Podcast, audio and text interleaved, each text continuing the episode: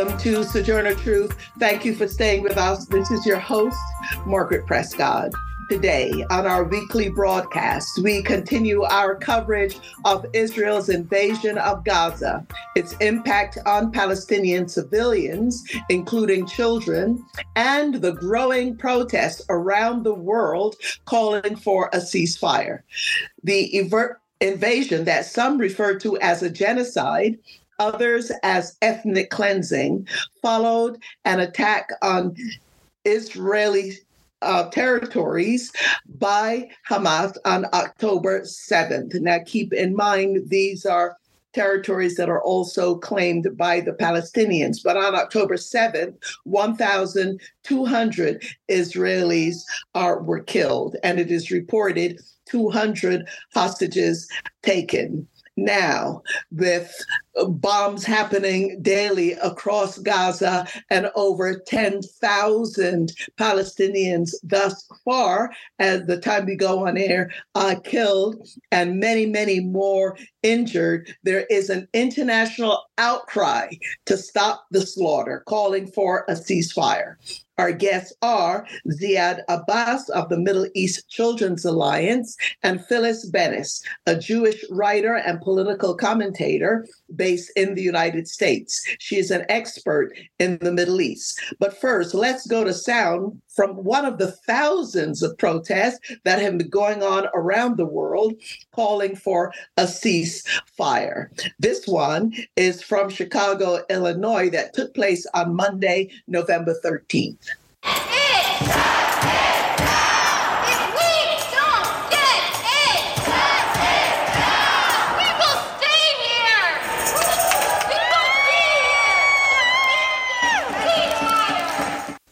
We live in a global world. We're all interrelated. So on Sojourner Truth, we work to bring directly to you news and views on local, national, and international policies and stories that affect us all. And we draw out how those of us most impacted, women, communities of color, and other communities are responding. We also discuss the interrelationship between art and politics now for our news headlines. For Pacifica Radio, I'm Christina Aanestad. Palestinian authorities are proposing a Red Cross supervised evacuation of Gaza's largest hospital, Al Shifa, as health officials warn the only way to save three dozen newborns trapped there would be to call a ceasefire and transport them out of the besieged territory. Israeli forces have encircled Al Shifa Hospital. Hundreds of patients, medical staff, and displaced people are trapped there with dwindling supplies and without electricity to run incubators and other equipment. United Nations officials say they are witnessing violations of humanitarian law in Palestine. Izumi Nakamitsu is a high representative for disarmament affairs at the UN. The relentless Israeli bombardment continues hitting civilians, hospitals, refugee camps, mosques, churches, and UN facilities, including shelters. The Secretary General is, and I am, deeply concerned about clear violation of international humanitarian law that we're witnessing in the ongoing conflict. Let me repeat the clear, unequivocal position of the United Nations that no party to an armed conflict is above international humanitarian law. Even wars have rules. She spoke Monday at a hearing on a nuclear free Middle East zone. This comes a week after a high level Israeli cabinet member entertained the idea of nuclear bombing Gaza.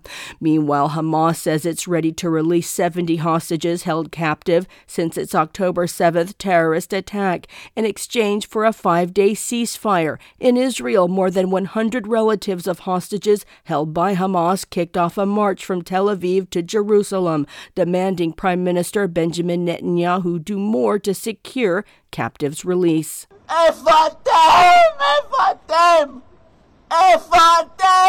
Shelley Shem Tov is mother of Omer, is demanding answers from the prime minister and his cabinet and to bring back their children and families.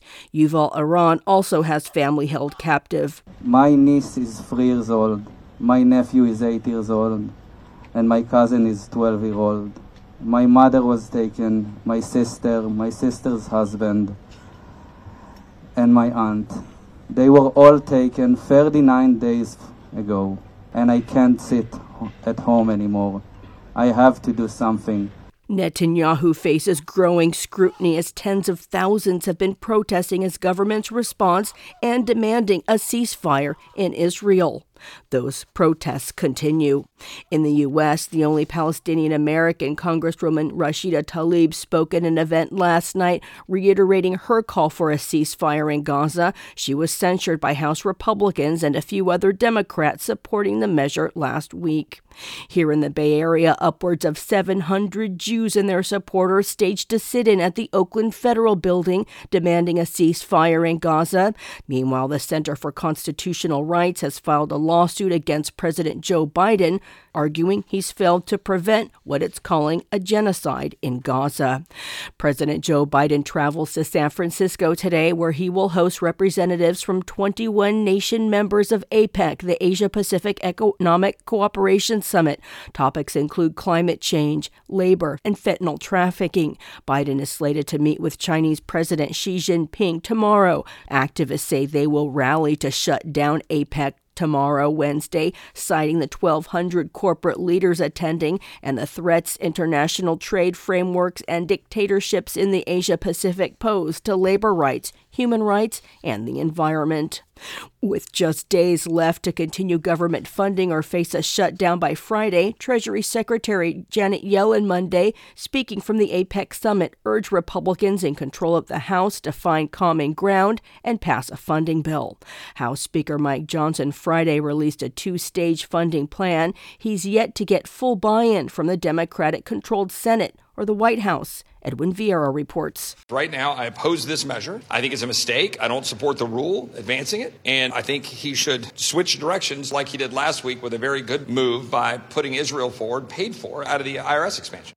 Congress has until Friday to avert a government shutdown. Johnson's CR has some support among Democrats, but others are calling it a gimmick likely to lead to more problems later. Senate Majority Leader Chuck Schumer says he's pleased the CR avoids the steep cuts demanded by the hard right, though it's still less than ideal. He says bipartisanship is the only way forward.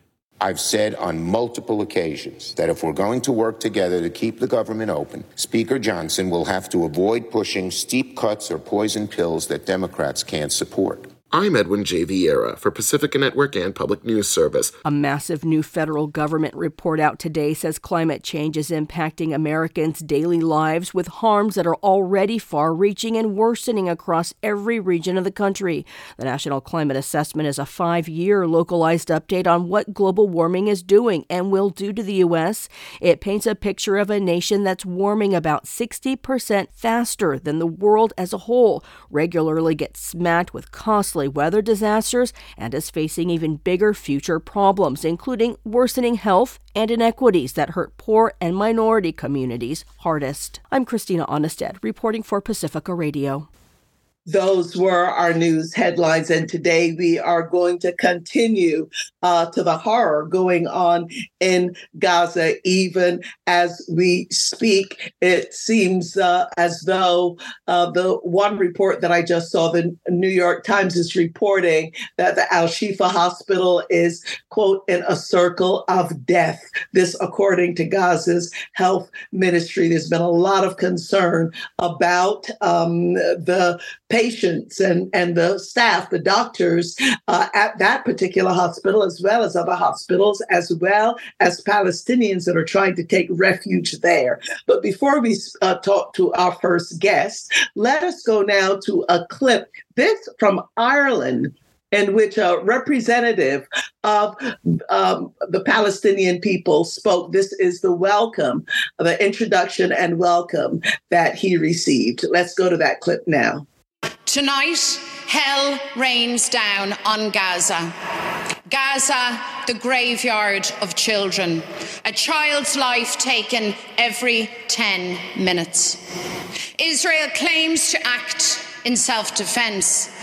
Carpet bombing civilians, collective punishment, massacring children in their thousands is not defense.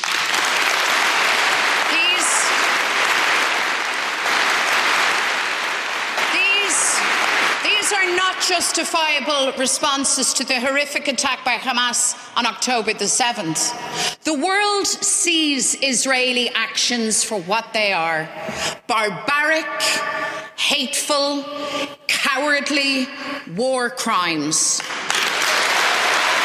A moment of reckoning for world leaders, for the European Union, a test of commitment to human rights, peace, democracy. We ask where is the protection of international law for every child killed in Gaza, for every Gazan mother holding the cold body of their dead child? Israel cannot be allowed to commit atrocities with impunity. The government says that Israel's actions cannot be without consequences. I agree. That is why the Irish government must take the lead and refer Israel to the International Criminal Court and send the Israeli ambassador home. And friends, when the European Commission gives carte blanche to Israel to massacre Palestinians, we say no, never. You do not speak for us. The world calls the world for immediate ceasefires. Some of the most powerful voices have come from the Jewish community, calling for peace, justice, secure lives for Israelis and Palestinians. And their call emanates from the unimaginable horror and collective trauma inflicted on their people. And in the name of humanity, they say, never again, not to another people. We stand with them. Israel must stop its slaughter in Gaza. Hamas must release all hostages. Ceasefires must be called. Only a pre- peace process, dialogue, international law can deliver peace and Palestinian freedom. This is the only way that the children of Gaza and of Tel Aviv can have the future that they deserve. So tonight, but it wasn't inevitable. 25 years ago, brave peacemakers reached beyond the trenches of the past. They delivered peace. The Good Friday Agreement stands as testament that even the most intractable of conflicts can be resolved. That generation wrote Ireland's chapter of peace. Now our generation must write the chapter of unity. To build a new Ireland, government must plan for democratic constitutional change. That means a citizens' assembly on unity. The day is coming when everyone on this island will have their say in referendums, each vote counting equally, no vetoes, and no shifting of the goalposts um, a very strong statement there, interrupted by a lot of applause. If you're able to see that clip, it was really to a packed hall. And I should say that there's been a lot of concern about some of the rhetoric uh, coming from some officials in the Netanyahu government, the Israeli uh, government, um, where people are saying things like, quote, we're fighting against human animals, um, horrible, inhuman animals um, that we have to erase all of them, their mothers and, and their children. I mean, it's just horrible uh, what is being said. And I suppose it is the position of uh, some of people in government in Ireland, including this latest speaker, where they also say, why don't you just send the Palestinians uh, to the desert? or to Ireland. There have been 18,000 tons of bombs um, from what I gather. And our next guest, I'm sure, guest will give us an update uh, on that. Uh, so I'd now like to welcome our guest, Ziad Abbas, who is the executive director of the Middle East Children's Alliance. Uh, Ziad himself is a Palestinian uh, refugee from the Dheisheh refugee camp um, in the West Bank, where he founded the Ibdaa Cultural uh, Center. He's a filmmaker, a journalist, an educator. Who has worked with Palestinian and international uh, media, and he's participated in the production of several documentary uh, films. Uh, we have been in touch with Ziad before, where I want to thank the Sojourner Truth listeners because um, some time back, I think maybe it was the second Intifada, Ziad, I can't quite recall, we did do some on air fundraising uh, for the children of Palestine. But Ziad Abbas, welcome. And of course, our sympathy to you because we can only imagine what you and, and colleagues are going through at this moment. Ziad, thank you for joining us. Thank you, Margaret, for having me. you know, I have been criticized from because of my Twitter feed, because of the shows that I have done on the air to say, well, you're focusing on the suffering of the Palestinians and Palestinian children, but what about the Israeli children uh, who were killed uh, during the October 7th um, attack. And what I say to that is that it is Palestinians and Palestinian children that are facing um, slaughter right now, what are co- some are calling a genocide. Uh, Zia, just give us, uh, tell us what you think about all this and, and what, what the situation is right now with Palestinian children in particular. Yeah, um, absolutely. This is like uh, we are experiencing something in the history. One of the things, just to start with, as a Palestinian, and I'm working in um, a relief organization, and our staff members in Gaza, our partners in Gaza, our uh, volunteers in Gaza, and we try to communicate with them all the time when it's possible. It depends on the communication. This is this is something we never experienced before and it's um, like the people in Gaza is like they need to choose actually between genocide or ethnic cleansing. and of course, the people they don't want to leave Gaza. That's true. They leave their houses because they want to survive. But the idea the people they try to stay uh, around their homes and their their home. It's Palestine, where you will go. They saw what happened for the rest of Palestinian. They are living in the diaspora. It is it is a genocide with the full meaning. I'm not a lawyer, but this is what lawyer they speak about. This is how it's you target the the, the Palestinians, no matter where they who they are, like men, women, children, just because they are Palestinian. And before they did the target, uh, uh, all this bombing and attack on Gaza, Israel since 1948 they dehumanize the Palestinian, and um, they make it easy uh, for them to kill and to target and um, to um, try to erase them and push them out of their homes right now for us is uh, as like as Mecca with our communication. Yeah, this is the reality there. And this is what we hear from the people in Gaza, and they say it. It's each time you speak, we speak with them, and especially with our colleagues, and it's like the last call between us. And all the time they speak about their will. We are colleagues. Sometimes they ask for certain things. And this is the irony and the tragedy at the same time, where we are in 2023 and we we experienced different kind of genocide in the history. And we thought that's it. But honestly margaret the these israelis right now the zionist or what the palestinian in gaza called the settler colonial uh, system is right now they are uh, bringing to the world like a new phase of dehumanizing. At the same time the value of the human being going down while it's happening. And sometimes they say, right now we are like a reality show for the people in the United States, but this reality show, it's about genocide. They can watch it.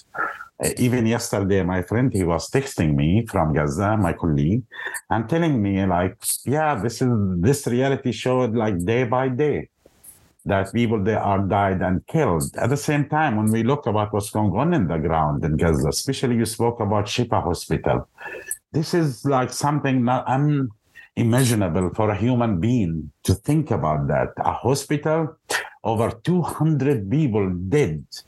inside the hospital, in, in the front of the hospital, and people they are dying every hour because no power no fuel no medicine nothing babies they are dying. Injured people they were in icu unit they are dying because the lack of fuel the lack of medicine the lack of water the lack of food. And people they are starving inside hospitals. I'm not we are speaking about shifa hospital but there are other all the hospitals based in north of gaza they are going through the same experience where death and they have dead people inside the hospital and they can't. And the Israeli tanks, they are surrounding these hospitals. And of course, they they are not allowed any kind of communication. Imagine we are right now 38, 39 days actually in Gaza Strip. United Nations, they are not able even to help the people they are they took a shelter in United Nations facilities like the United Nations schools. They can't reach to them. They can't have food for them. They can't have clean water. And this disaster is growing up very fast right now because not just with the number of people, of people they are killed, we have over 11,000 people they are already killed.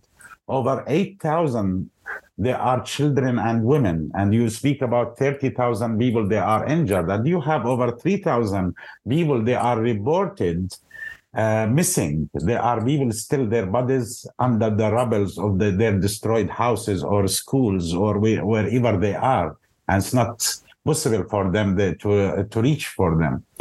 This is and with the time is moving, more people dying inside these hospitals.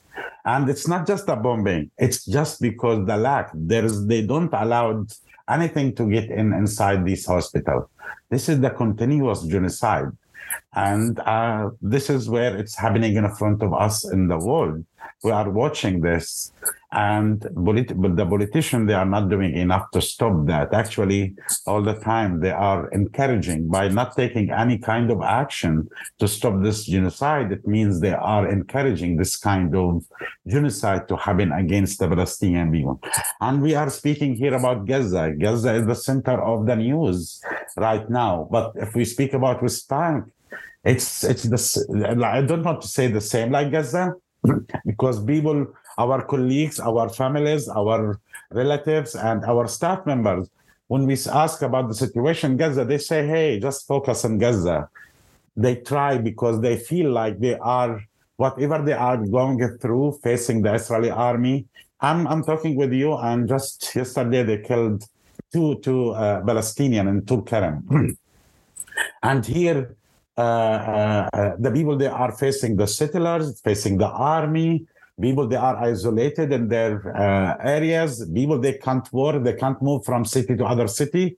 At the same time you have an army and settlers they are lashing everywhere targeting the palestinian everywhere. So to be a palestinian right now living in a palestine in palestine you become a target no matter who you are what you are doing how old are you you are a target for the the the, the Israeli uh, government and for the Israeli settlers, and just it's enough to be killed.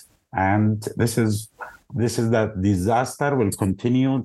This is the genocide day by day will continue until the people they take real stand and stop what's going on.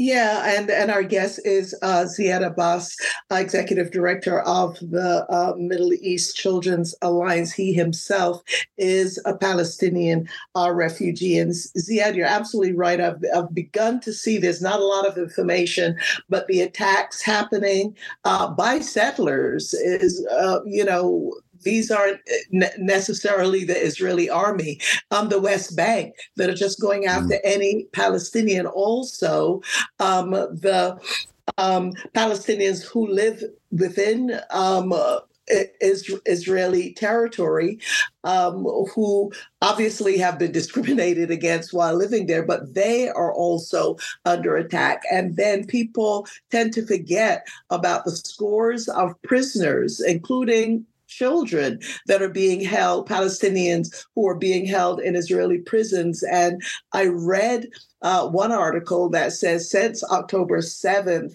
the the torture and actually um, the killing of some of those uh, prisoners are taking place. So it's it's just a horror. Of course, Pacifica stands for peace. So um, we are for peace and and against uh, slaughter everywhere. But we anywhere we have to look at this, uh, Ziad, with our eyes entirely open and also just wanting you to comment on this. I mean, the show we did last week, we talked a, a bit about the uh, Nakba, the first uh, Nakba, and seeing those scores of Palestinians um, basically forced out from the northern part of Gaza, going to the south, where, they, where they're also under attack. Many are saying, well, that is so reminiscent of what happened in the first Nakba when Palestinians were forced to leave their homes, leave mm-hmm. their homelands uh, to establish uh, the state of Israel. So, right. uh, your comment on that, and also the even the UN has come under attack. The United Nations Relief and Works Agency for Palestine refugees, they are now coming under attack by uh, some members, uh, GOP members of Congress. They are saying holding up any funds that would go to humanitarian uh, assistance um, to Gaza and to Palestinians right now. Just your thoughts on all this. Zia. Yeah, absolutely. This is something we call it. It's the continuous Nakba, the continuous catastrophe for Palestinian people since 1948 and never stopped, to be honest with you. Because if we think about the people in Gaza right now, you speak about the majority of people in Gaza, they are Palestinian refugees. And by the way, Margaret, they are not living that much far from their own original villages. That even people in Gaza, right, uh, right now, they are only less than 20 miles from their own villages. If we want to, the, the distance, and some of them actually less than 10 miles. If you are living in north of Gaza, you are very close to your own villages. They are most of the people in Gaza, the immigrant. Uh, uprooted from villages surrounding Gaza in 1948, where the Israelis they have their own settlements uh, near Gaza Strip. These are their original village. And if we look, this is why we say it's a continuous Nakba. The, the Israelis, they don't want and I want to remind the people when the Jewish immigrants came to Palestine, even before the Nakba, before 1948, they didn't come to live with Palestinian. They came to replace the Palestinian. And this plan for the Zionist movement never stopped. They are still, they want this land. They had this myth in the past, land without people for people without land. The land without people is Palestine, Palestine the historic Palestine and they they claim it that they are a people without land as a Jewish people, and they don't want to see any Palestinian there, and this is why they continue with the same plan even after 75 years. We see that the ethnic cleansing happening in Jerusalem, in Sheikh Jarrah neighborhood, in Silwan, in Ras Al Amud, and in many other Palestinian villages and towns. How the Israeli confiscation lands and make it difficult for the people even uh, uh, to live, how they discriminate in water, destroyed houses, etc. But when it comes to Gaza, yeah, it's a Nakba. And you speak about the majority of the people living in Gaza, they are refugees. But Israel, this genocide actually is targeting children because most of the people that are living in Gaza, they are children. Almost 50% of the people living in Gaza, actually more, they are below 18 years old and they are targeting them. This is why we see this high number of children killed. And when we speak about genocide and how this is how the people they see it in Gaza, they see it, they are not just targeting the people inside Gaza, they are targeting the future of the Palestinian people living inside Gaza by killing all these number of children. I want to remind the people that Gaza Strip is very tiny area. It's 2.3 million people. They are living on 139 square miles. Many of the people in the world, they describe it as the the biggest open air prison on earth because Gaza is, is surrounded by military from everywhere, have six gates, six doors, Gaza Strip, five gates controlled by the, uh, uh, the Israelis and one gate controlled by the Egyptian. And you have in the Mediterranean, the military ships. So it's already very tiny area. And what they do right now, they cut the water, they cut the fuel, they cut the power, they cut the medicine, and not allowed anything to get in. Even what they allowed to come few trucks coming it's like a drop in the ocean coming every day from rafah checkpoints it's nothing cannot reach the people they are living in north of gaza which we are speaking around 800000 people they are already still living in north of gaza strip. Some of this uh, stuff enter gaza it's a little bit and actually right now united nations they will not be able to distribute anything in south of gaza because they are out of fuel and they are announcing this. And to the all the world no fuel we cannot move we cannot do anything and by the israelis continued this this is the continuous nakba. But this nakba this time because the Gaza they were under attack five times before 2008, 2009, 2012, 2014, 2018, and 2021. Even a few months ago in May, Gaza was under bombing and attacks and people killed and children they were killed. And right now the number of children they are close to almost to 5,000 children to be killed in Gaza Strip. If we include the which they are missing, actually the number will pass 6,500 children. They are already killed in Gaza. And this is what we call it Nakba. This is what's genocide because not you are, you are not just targeting the people. You are targeting their future. And by the way, Margaret, the issue of clean water it's a big issue right now. Diseases spread everywhere in the shelters everywhere in gaza. And this is what we hear from the people there in the ground. You have over 60000 people they are suffering from severe diarrhea as a result by drinking contaminated and polluted water. And this water impact them. Even even let us say if the war will the attack will stop right now. The future of the people of Gaza, it will be in a threat too, because there are already diseases spread there everywhere. Imagine people, they are in shelters, they cannot have water to have a shower. Imagine babies, they are six months old. They, if they are lucky, they have a diaper, but they cannot have a shower. And if they shower them with contaminated water, this is killing even the future of Palestinian inside Gaza Strip. This is another continuous Nakba for the Palestinian, and it's another genocide against the Palestinian. And this is because no one is holding Israel accountable. They're Israel because they have the green light, the green light coming. This is how the people in Gaza say. The green light came from the U.S. government, came from United Kingdom, came from France, came from Germany and all of them they are supporting what israel doing against the palestinian people. And this is in fact actually it will impact the whole region and it will impact the whole world.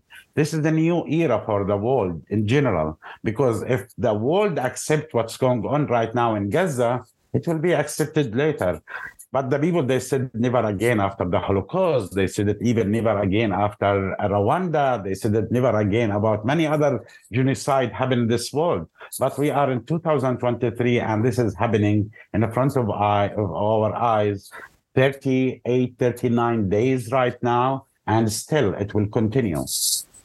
Zeiad, it's really, I have to say, very difficult. Um, you know, I can't imagine um, being a mom right now on the ground uh, in Gaza or even the West Bank, anywhere near near the region, and just the terror and also the the children, the PTSD, but also just the the killing and the horror of it. And you talk about the size of uh, of Gaza, 139 square miles.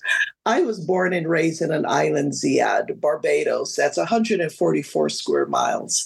Mm-hmm. Our population is a bit under 300,000.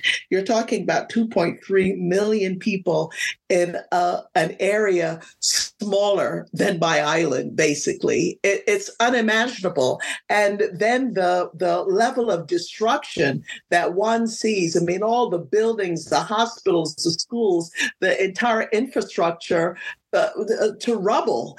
And you have uh, people in the Netanyahu government saying basically, well, we want to force the uh, Palestinians out into the desert, let them go to Lebanon, some other place. So there's a lot of worry about the end game here, and that even Palestinians who go to the south, um, as they're told to go to the south, that there is no refuge there um, either. It's just uh, unimaginable. Yeah suffering. Yeah, they, yes. Yeah. Yes, they are targeted. Even they ask the people to to leave the north of Gaza. They are targeted in the way they are targeted wherever they are go to go in the south. Today, I was speaking with my colleague, for example, in Nusayrat refugee camp while they are bombing in Nusayrat, and my colleague is there. She's saying like any moment maybe it will they will bomb our house where she is staying. Like as usual, this is what she said. Maybe tomorrow you will call or we will not be able you will not find me. And this is the fact. What I can say is the way how I collect the data and information from our colleagues and partners in Gaza, I can describe it. First, death is knocking every door in Gaza Strip. And I mean not just the door of the homes. Death is knocking every door of homes, uh, uh, um, hospitals, uh, knocking the doors of ICU unit inside hospitals. Death is knocking the doors of mosques, churches, universities, schools, everywhere. And the people in Gaza, they need to choose. Death is surrounding the, them. And sometimes my colleagues, they describe it. We smell death. Already the bodies in the streets, the smell is coming uh, uh, outside. And sometimes ask how how they survive in Gaza now after all these days. And to be honest with you, Margaret, two two reasons they survive. First, they are it depends on their luck where they are standing and in the place where they are. This is how they survive. Their luck. The other reason they survive, it's the collective spirit. People in Gaza and oh my God, people in Gaza, they are supporting each other. They take try to take care of each other. They open their houses. My colleague Wafa, She's in Nusayrat camp. Their house is only the size only for six, seven people.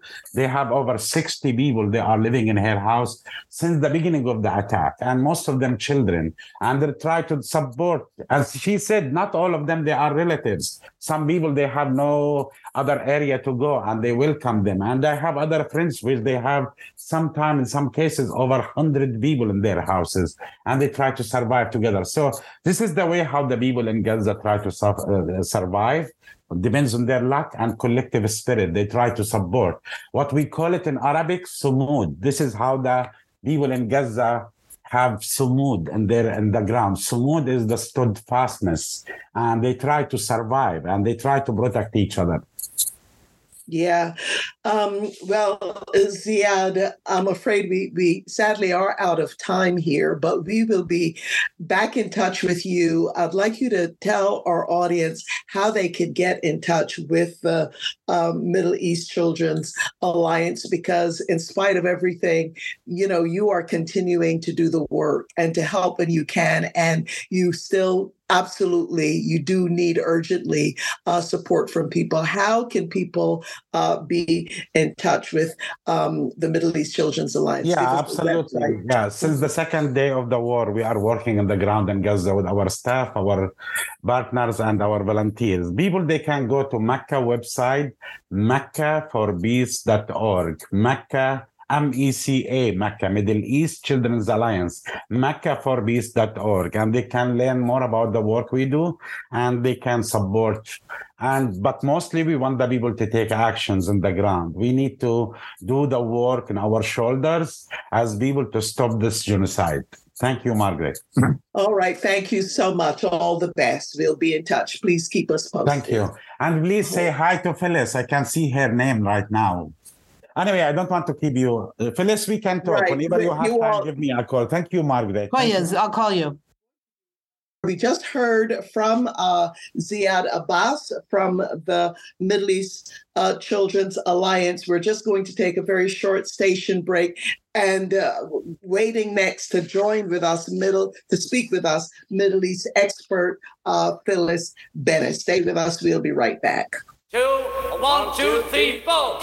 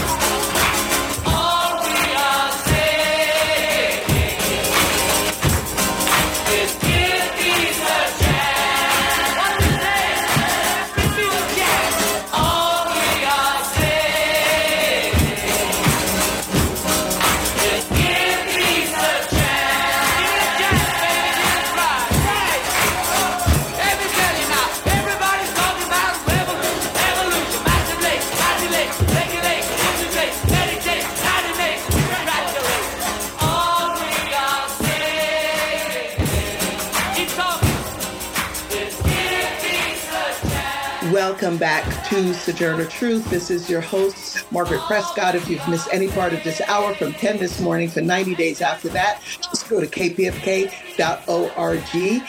our coverage really about the slaughter really going on now in Gaza, Palestinians on the West Bank and within Israel also under attack. Of course, this following um, the October 7th attack by Hamas, where 1,200 Israeli lives were taken. I would now like to welcome back to Sojourner Truth, uh, Phyllis Bennis. Uh, Phyllis, it's been way too long since you've been with us. She is um, uh, an, a, a Jewish writer, activist, political commentator. Um, she's with the Institute for Policy Studies. Uh, she's a fellow there. She directs the New Internationalism Project at IPS, focusing on the Middle East, U.S. militarism, and UN issues. She's also a fellow of the Transnational Institute in Amsterdam. Uh, she, uh, some years back, helped to found the U.S. Campaign for Palestinian Rights, and more recently, she spent six years on the board of Jewish for Peace, where she now serves as its international advisor. Uh, Phyllis, welcome.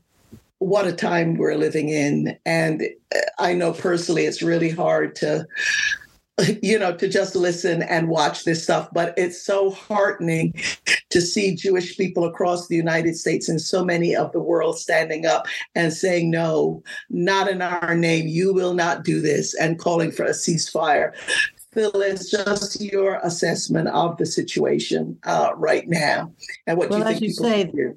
the the situation on the ground, what we just heard from Zeiad Abbas uh, at MECA, and what so many are reporting, the absolute devastation on the ground, the hospitals having become the the centerpiece of where the worst of the atrocities are happening now, uh, and yet there is the I can't even call it good news, but the important development that the United States' support for Israel and Israel's policy itself is being isolated all around the world.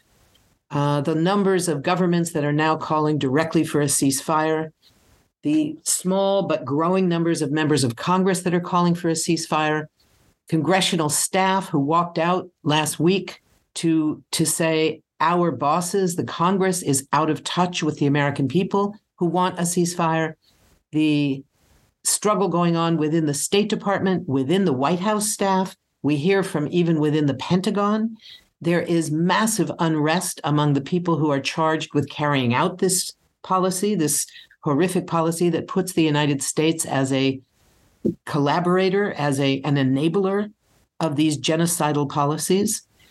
And what we're seeing is a demand, a broad demand for what should be the simplest of things a ceasefire. I was at a, a protest yesterday morning in Washington, D.C., outside of Congress with rabbis, dozens and dozens of rabbis calling themselves rabbis for ceasefire. And they came, they brought three Torahs from local temples.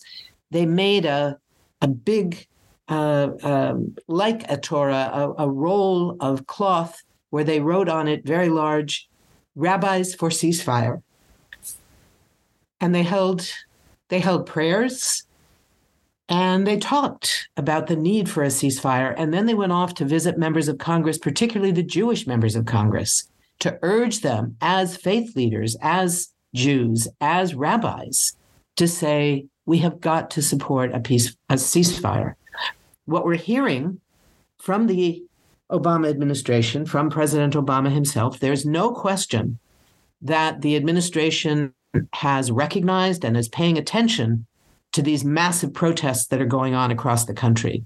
And that is the Biden administration, of course. Yeah. right. Well, we're they're seeing it. We know that they're recognizing it. It's not only JVP, Jewish Voice for Peace, has led protests at, that shut down uh, Grand Central Station that took over the Statue of Liberty. We know that protesters in Oakland and the port stopped a ship with the support of the of the dock workers who refused to load the ship that was being loaded with military equipment for Israel. All of this is going on and it's forcing them to reassess. What they're doing so far is completely insufficient. This very weak call for some version of humanitarian pauses, eh, which really means we'll give you an hour where we won't bomb in this particular three block area to allow a few people to leave and maybe a few gallons of fuel to go in. And then we start bombing again. And those same people will be killed. This is completely unacceptable. What's needed is a real ceasefire. And, you know, we, we know, Margaret, we know the degree to which the Israeli economy, the protection of Israeli officials, preventing them from ever being held accountable for war crimes and crimes against humanity, all of that depends on the United States. We give the US, gives Israel $3.8 billion as a starting gift directly to their military every year. This year it's already up to 4 billion. The US is now negotiating between the White House and Congress about an additional 14 billion dollars. That would make it you add those two together and you're talking about more than 3 quarters of Israel's entire military budget that we would be paying for, making us deliberately complicit, deliberately enabling these war crimes. So the question has to come up why are they saying no to the US? And the answer is very simple because so far they have seen absolutely zero evidence that Biden's requests are anything more than simple requests. Please don't kill so many people. Please abide by a little bit of international law. That's about all we're getting as requests. And their answer is no. And then Biden says, well, there's nothing we can do. What we need, what we should have, is a different kind of conversation where President Biden or Secretary of State Blinken or former General Austin, who's the Secretary of Defense, or whoever goes to Bibi Netanyahu or whoever and says, You've got to stop the bombing. We need a ceasefire right now. And the answer comes back, Nope, not doing it. And then the answer comes very differently than it has so far. And we hear from President Biden, okay, we got it. But you know, the rest of this year's $4 billion worth of weapons and cash that's already in the pipeline, you can kiss that goodbye. And you remember the 14 billion in additional US taxpayer dollars that we're all paying that we're trying to get congressional approval to send to you? You can forget about that too. And you remember that protest at the port of Oakland a couple of weeks ago that stopped the ship from being loaded? Well, just wait, because now we're going to send the US Navy to support those protesters and make sure that that ship and no ship allows the weapons to be put on board and that the ships stay in port, in our port, in Oakland, not in Haifa. And then it could go on and say, oh, yeah, by the way, we're going to reverse our position and start supporting the International Criminal Court. And we're going to tell that prosecutor to get moving much faster on his investigation of Israeli war crimes in Gaza.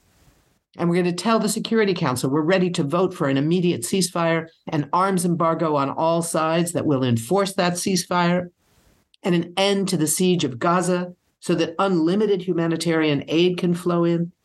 All of that. And I think we would hear a very different answer from the Israeli government than the answer we're hearing now. Absolutely, Phyllis. On, on the show we did last week, we actually went through the, the numbers of the amount of money that um, our tax taxpayer dollars. Basically, that's what it is, is pouring in. That is really uh, underscoring and making um, this uh, a slaughter, uh, this slaughter uh, possible. So you know, all of us who are paying taxes, uh, Phyllis, I really think, you know, we are all uh, complicit in this because, as you say, a lot of people know that if the US puts its foot down and says absolutely no, first of all, we're cutting off the money and um, you have to stop this now, that that voice will be heard. But thus far, that has not happened. And Phyllis, I've been so, by the way, in Australia, they also did an action uh, blocking a ship um, of arms. I'm not right, quite and sure. In Barcelona as well in Barcelona, right? And it is so, you know, if you want to use the word encouraging, Phyllis, to see the thousands of protests that are happening around the world. I mean, in London, England, it has been incredible. While the, the, the prime minister tried to criminalize um, protesting in support of Palestinians, people came out. I understand this past weekend was uh, close to a million, a million people, people, in London. Uh, Absolutely. In, in, you know, in London. We, are seeing this. All, we're seeing this all around the world. The rise of protests of all kinds, creative, brilliant protests saying, "Not in our name." Whether it's because of our tax money, whether it's because the Jewish community is saying, "You don't do this for us. You're not doing this in our name." All of this is going on all around the world, and I think what's so important and the way we get out from under this complicity you know we are we are complicit if our our money is going directly to the Israeli military but for those of us who are standing up and saying no not in our name that ends the complicity. That makes us not complicit. That makes us part of the solution not part of the problem. So what that means is people listening need to remember how crucial it is to be doing all the things that are happening. Go to all the protests and call members of Congress three times a day, five times a day. Their staff, their interns can't keep up with the numbers of phone calls that are coming in, but they're counting them. If the office is closed, you can usually go to their uh, their answer line and leave a message. Tell them that this is a moral question for you, and it's a political question, and it's an economic question, because it's not only that we don't want to be complicit in this genocide. It's also that we don't want our tax money that is so desperately needed to deal with the, the challenges facing poor people here in this country to be used to commit genocide on people across the world. So there's so many reasons. There's so many reasons.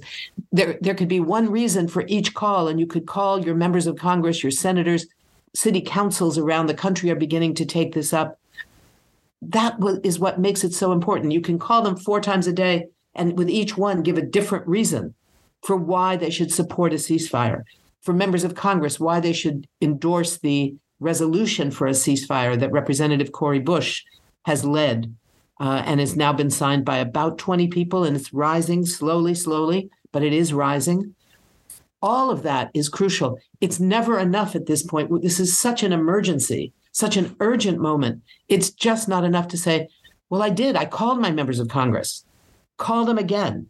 Call them again and again and again and give them all the reasons over and over. They need to know that for us, this is not just a job of calling a member of Congress as a routine thing. This is life and death. And the decisions about life and death for the babies in the in Shifa Hospital that are now outside of their incubators because the incubators had no energy, they had no electricity, they couldn't keep the babies warm. So the babies are now being kept wrapped in aluminum foil to hold the heat and put next to each other so that they can warm each other's bodies. Their lives depends on us. Absolutely. And um, Phyllis Bennis also, and we're talking about the United States and what the US can do and what we can do here, because we are literally right now in the belly of the beast, um, you know, supporting what is happening now in uh, Gaza, but also their attacks on, on, on the West Bank and and the Palestinians who are living, um, who are quote unquote citizens of of Israel. But there is a Congresswoman uh, Tlaib, the only Palestinian member of Congress, and she is very much under attack. And I, I wonder your thoughts on that, uh, because some people are also encouraging folks to uh, support her and to complain about the attacks happening against her. Phyllis, any thoughts? Absolutely. This was a, a, horrific attack on Congresswoman Tlaib. Uh, an amazing congresswoman, as you say, the only Palestinian woman in Congress uh, who has led the the demand for a ceasefire, uh, as well as representing her Detroit district so brilliantly. And she has been attacked for saying that there needs to be a ceasefire, for saying that Palestinians have the same human rights as every other human being in the world, that Palestinians should be free. This is what has led to an attack, not only from the other party, not only from the Republicans, but 22 Democrats who joined in the censure of Congresswoman Tlaib. So, absolutely, when you call your own members of Congress, remind them that this was an outrage and demand that they work to reverse this uh, this outrage and that they should be standing with Rashida. Stand with Rashida should be that demand for our members of Congress and for ourselves to support the amazing work that she is doing and paying an incredible price for it. We should not forget that it's been representatives of color and at the beginning only representatives of color that signed on to the resolution calling for a ceasefire. And that's something that has to be dealt with in, in Congress. So, you know, there's a lot of work to be done. And Congress is in an important position to make this happen or refuse to make it happen. And it will be on right. them if they don't take those steps. Yeah, absolutely. Um, you know, um, I'm so encouraged, you know, listening to you. And uh, also, it's just a heartbreak listening earlier in the show to Zeiad. We're out of time, so we're going to have to wrap it up. But uh, Phyllis, uh, my daughter, who is um, actually a member of Jewish Voices uh, for Peace, she is Jewish. She's Black and she's Jewish and proud of it.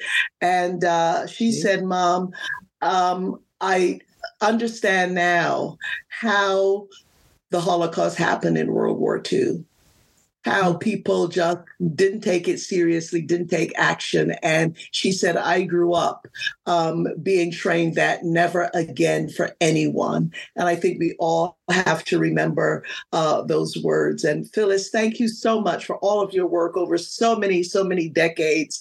Um, I didn't think we would be talking about this, but here we are, and we are going to continue this discussion. So thank you for your work and thank you for joining us. We're out of time. Thank you, Margaret.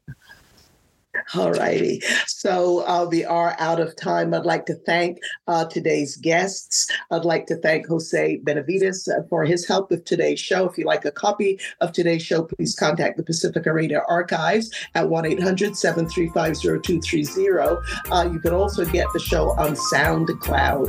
Just look for Sojourner Truth with Margaret Prescott. Sojourner Truth will be back on the air next Tuesday for our weekly uh, broadcast. We want to welcome all the Pacifica stations that are continuing to carry Sojourner Truth. Thank you for listening. This is your host, Margaret Prescott, and you all please stay well and safe.